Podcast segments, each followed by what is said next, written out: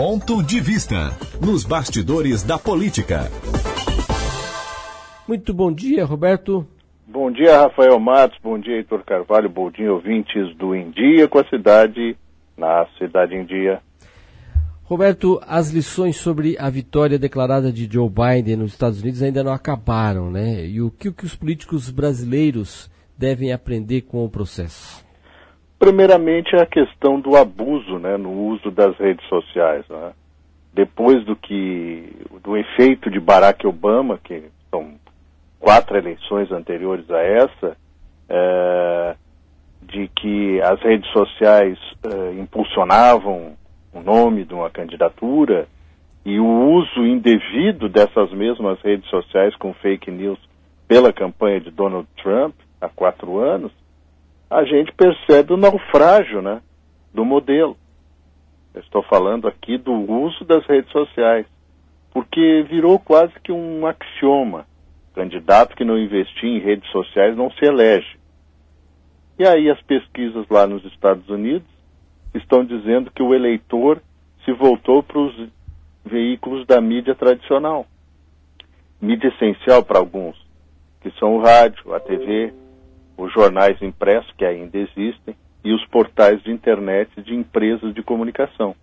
Ou seja, as pessoas começaram a filtrar, porque quando as redes sociais são usadas para fazer é, acusações, denúncias, e, e de uma maneira indiscriminada, começa a haver aquela perda da credibilidade. E credibilidade é tudo num processo.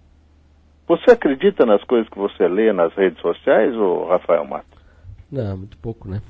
Porque depende Só de se quem... é da, depende da fonte, né? Exatamente. Se é de uma fonte esse dessa que você é está ponto, citando aí. Do... Esse é o ponto, a fonte. Fonte, a gente pode acreditar, mas tem que, a fonte tem que ser confiável. Exatamente, a fonte tem que ter credibilidade. Quer dizer, seja uma pessoa, uma instituição, um órgão de comunicação, a pessoa que tenha credibilidade.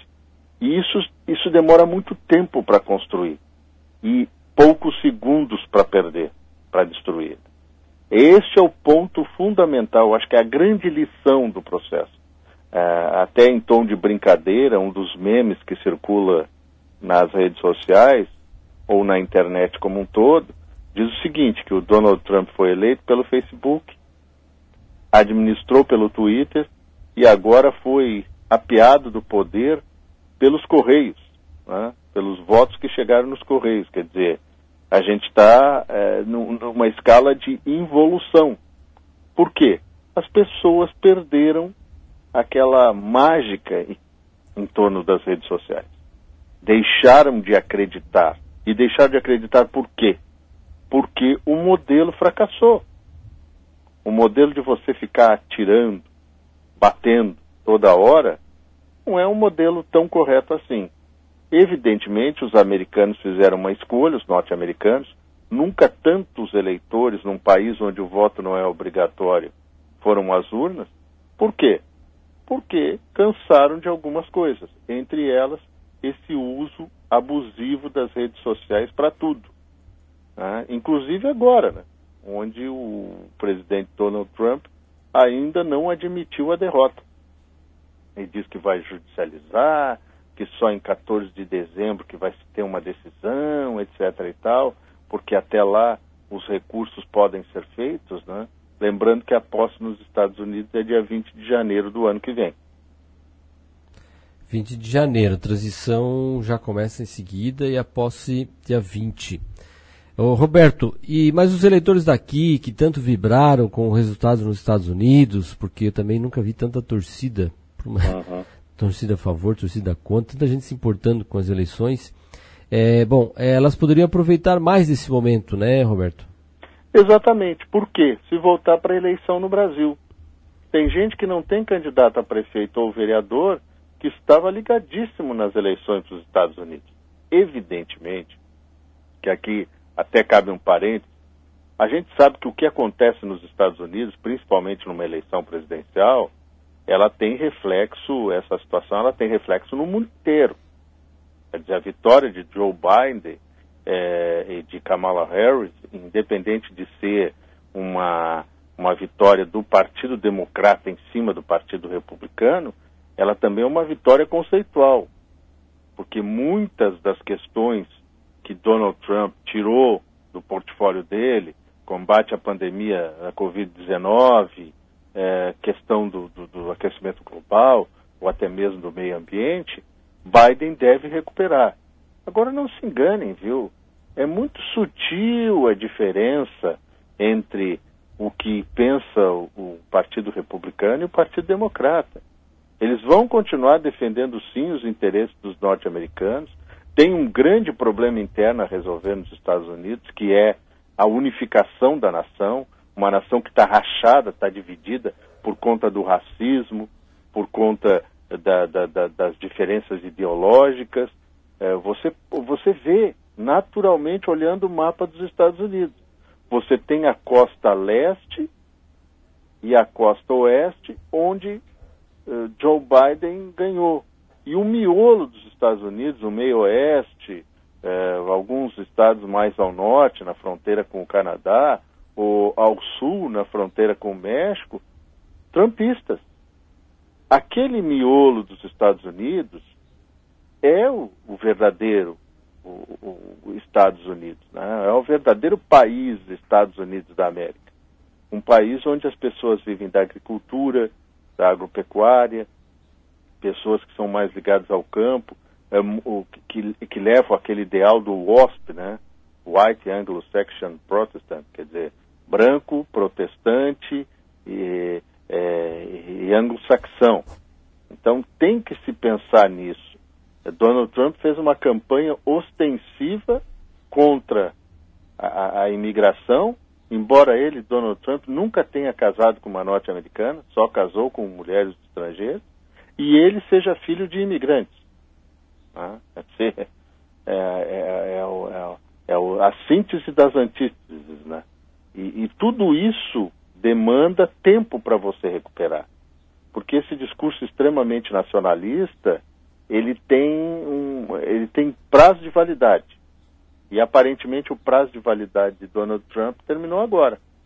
Uh, primeiro presidente nos últimos, na, nas últimas décadas a não ser reeleito, né? É.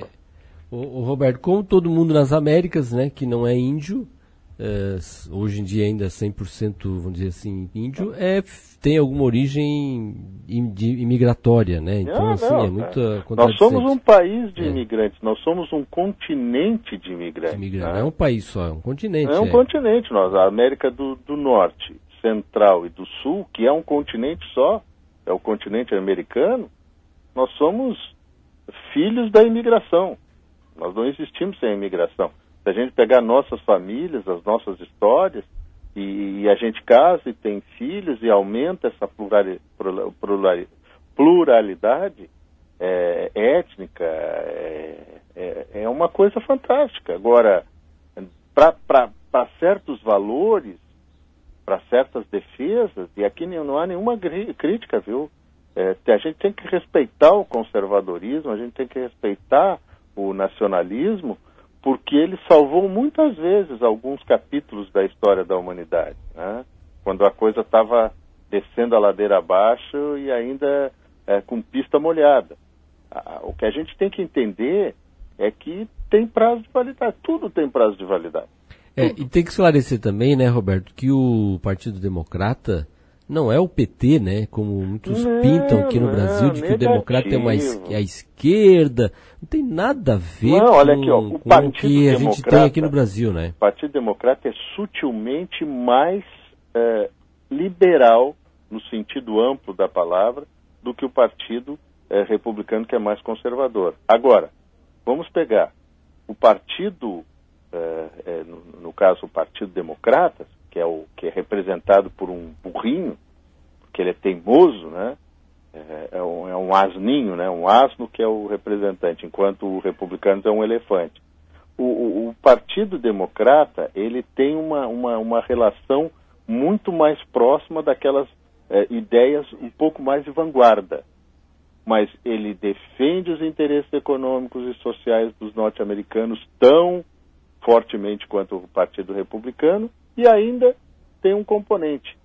É um é um, um, governo difícil de fazer acordos. Acordos comerciais, por exemplo. Né? Porque ele não é expansionista. A ideia do, do Partido Democrata sempre foi se voltar mais para dentro dos Estados Unidos. Embora Donald Trump tenha abusado também desse conceito. Mas o sentido de se voltar para dentro dos Estados Unidos é que tudo que for feito tem que beneficiar primeiro o norte-americano, depois o processo de expansionismo. Já o republicano é muito mais expansionista em termos imperialistas. Tá? Aí, evidentemente, que um é muito um pouco mais conservador que o outro. Mas lá não tem menos e mais conservadores. Tem um que é conservador e o outro que é um pouco menos conservador. Mas não se cane, é a mesma coisa. Vai haver naturalmente uma mudança de, de governança nos Estados Unidos, justamente para tentar apagar a imagem que o Donald Trump deixou. Isso é, se ele sair da Casa Branca, né? Que existe um dispositivo legal lá nos Estados Unidos que se ele não sair até o dia 20 de janeiro, as Forças Armadas vão lá e vão tirar ele, vão escoltar ele, né? Mas já, já li na imprensa norte-americana, depois replicada pela imprensa brasileira, é, o texto aqui estava um pouquinho mais truncado na tradução, mas que a própria é, Melania Trump, a mulher do, do, Donald Trump, está convencendo ele a admitir a derrota. Né? Porque ela diz que não vai se ganhar nada. Então, se a Melania Trump, que é aquele objeto, né? Porque é uma mulher bonita, mas é um objeto, né? Não fala, não, não pensa, é, e briga com o Donald Trump em público. Diz isso, Imagina os outros republicanos que estão apavorados com a postura de Donald Trump, que inclusive o Jeff Bush, que é filho do, do ex-presidente George Bush, pai, e do irmão do George W. Bush, que é o filho, é, foi um dos primeiros é, republicanos, ele que é, é, é governador na Flórida, é, ele foi o primeiro a saudar né, o, a vitória do John Biden, né? O primeiro a saudar, quer dizer, é, é aquela coisa, o processo tem que ser feito como um todo. Você perde, você reconhece. Não adianta bancar menino mimado e ou, ou prove que as fraudes que tanto dizem os admiradores, os seguidores de Donald Trump, provem. É, a justiça não condena com base em preferências, mas com base em provas. Né? Roberto, e a passagem do presidente Jair Bolsonaro por Santa Catarina? Rendeu, né? Rendeu. Primeiro porque a, a passagem do, de um presidente pelo Estado é importante. Mas vamos ao contexto. O presidente Jair Bolsonaro, pela segunda vez, no segundo ano de seu mandato, vem a Santa Catarina participar dessa solenidade lá na Universidade Corporativa da Polícia Rodoviária Federal que fica com sede aqui na, na Vagem Pequena, em Florianópolis, norte da ilha, perto da, do bairro e da praia de ingleses, aqui para quem conhece a ilha de Santa Catarina, que conhece Florianópolis, é, é uma homenagem a todo o país, porque ali se formam policiais rodoviários de todo o país. Não é um evento catarinense, é um evento dentro de Santa Catarina. Seja bem entendido isso.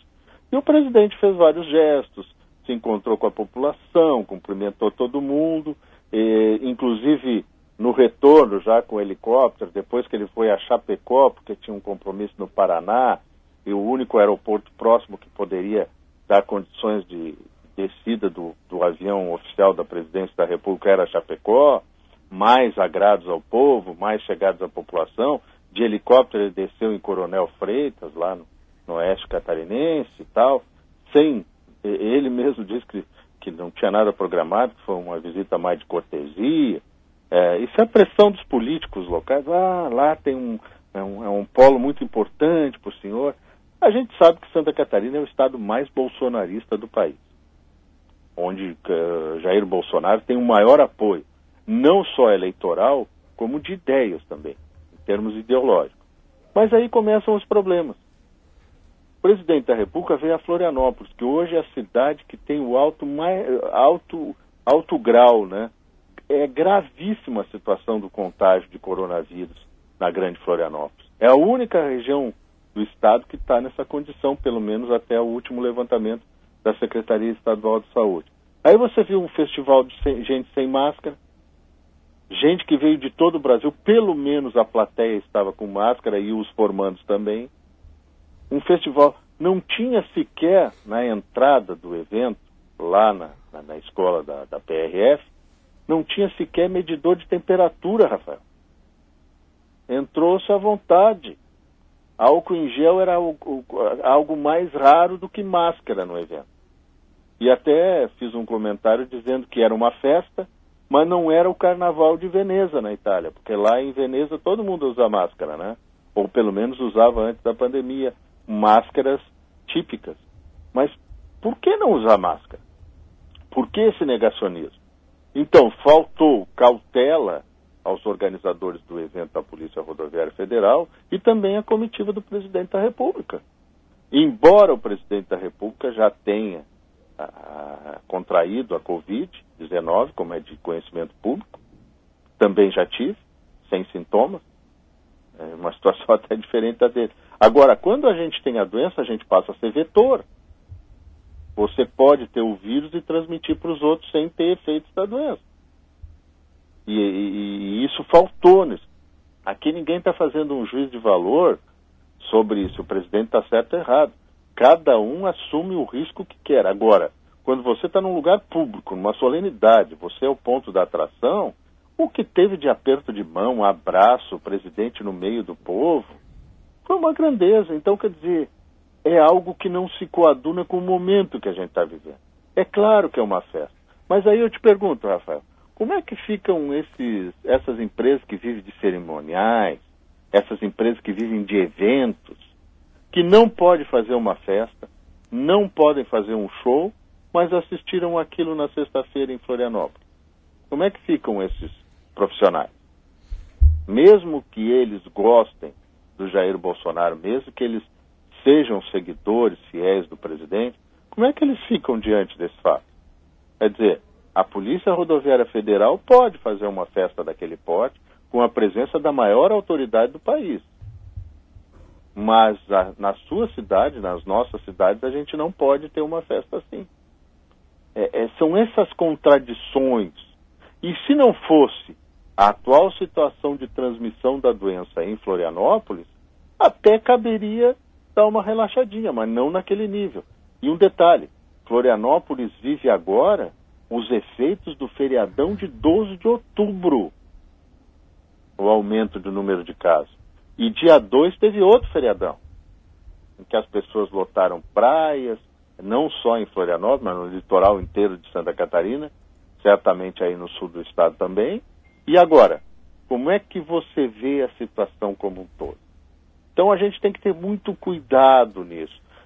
E não adianta depois culpar a imprensa que fica de cinco em cinco minutos a dizer para o indivíduo: evite aglomerações, faça distanciamento social. Se você é do grupo de risco, evite sair de casa. Use máscara, lave bem as mãos todo momento, use álcool em gel. Nada disso foi visto naquele evento de sexta-feira aqui em Florianópolis. Tomara que todas as forças divinas e todas as forças humanas tenham convergido para que ali não se crie um ambiente, né? Até porque o Donald Trump, para voltar ao assunto, negava, né, a existência da potência chamada Covid-19 até o dia que ele teve a doença, né? Até o chefe de gabinete dele da Casa Branca está com a Covid-19 agora. Não pôde nem comemorar a falsa vitória, viu, Rafael Mar?